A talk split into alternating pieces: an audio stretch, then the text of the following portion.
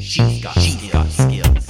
Happy Sunday. So, last week I asked, why do you listen to flash briefings? And thank you to those that sent your responses in. I really appreciate it.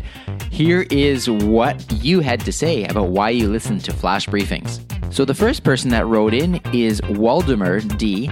And Waldemar wrote, Flash briefings, especially daily ones, give me an opportunity to take in valuable information without having to wait for that one day of the week podcast to get a fix on topics that I'm really into. Currently, I only subscribe to one flash briefing, and of course, that's Voice in Canada. Hey, that's awesome, Waldemar. Thanks very much. Uh, so, currently, uh, and of course, that's Voice in Canada for great skill discoveries and the Easter egg commands. Thanks, Teri. Keep them coming. Hey, that's awesome, Waldemar. Thanks for the feedback, and thanks for uh, subscribing to my flash briefing.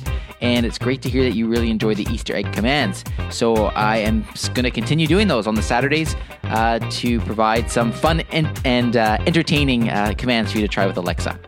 The next response that I got was through Twitter, and this is from somebody that goes by the name of Sandrat.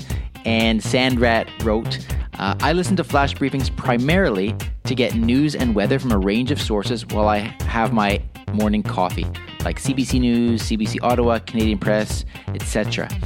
The only other flash briefings I listen to are yours and Merriam Webster's. And then in brackets it says word nerd. So, hey, Sandrat, thanks very, very much for your comments. And hey, I'm glad you listened to my flash briefing as well. And also, Sandrat, uh, I know I said this before, but I'll say it again. Thanks so much for your review on the uh, Skill Store. It is really, really appreciated. If anybody else out there would like to leave a review, please do so. I really appreciate those, and it again helps to uh, get the flash briefing found. So, today, uh, my question to you is again related to flash briefings. And if you don't know, I'm very excited about flash briefings right now. I've talked a lot about flash briefings, and that's because I am launching my very own flash briefing course this Tuesday. You can already check it out at flashbriefingformula.com but uh, it's going to be an absolute complete course about how to get your flash briefing out there. So, in honor of that, I have one more question about flash briefings today, and that is what length of flash briefing do you prefer? In other words, how long do you like your flash briefings to be?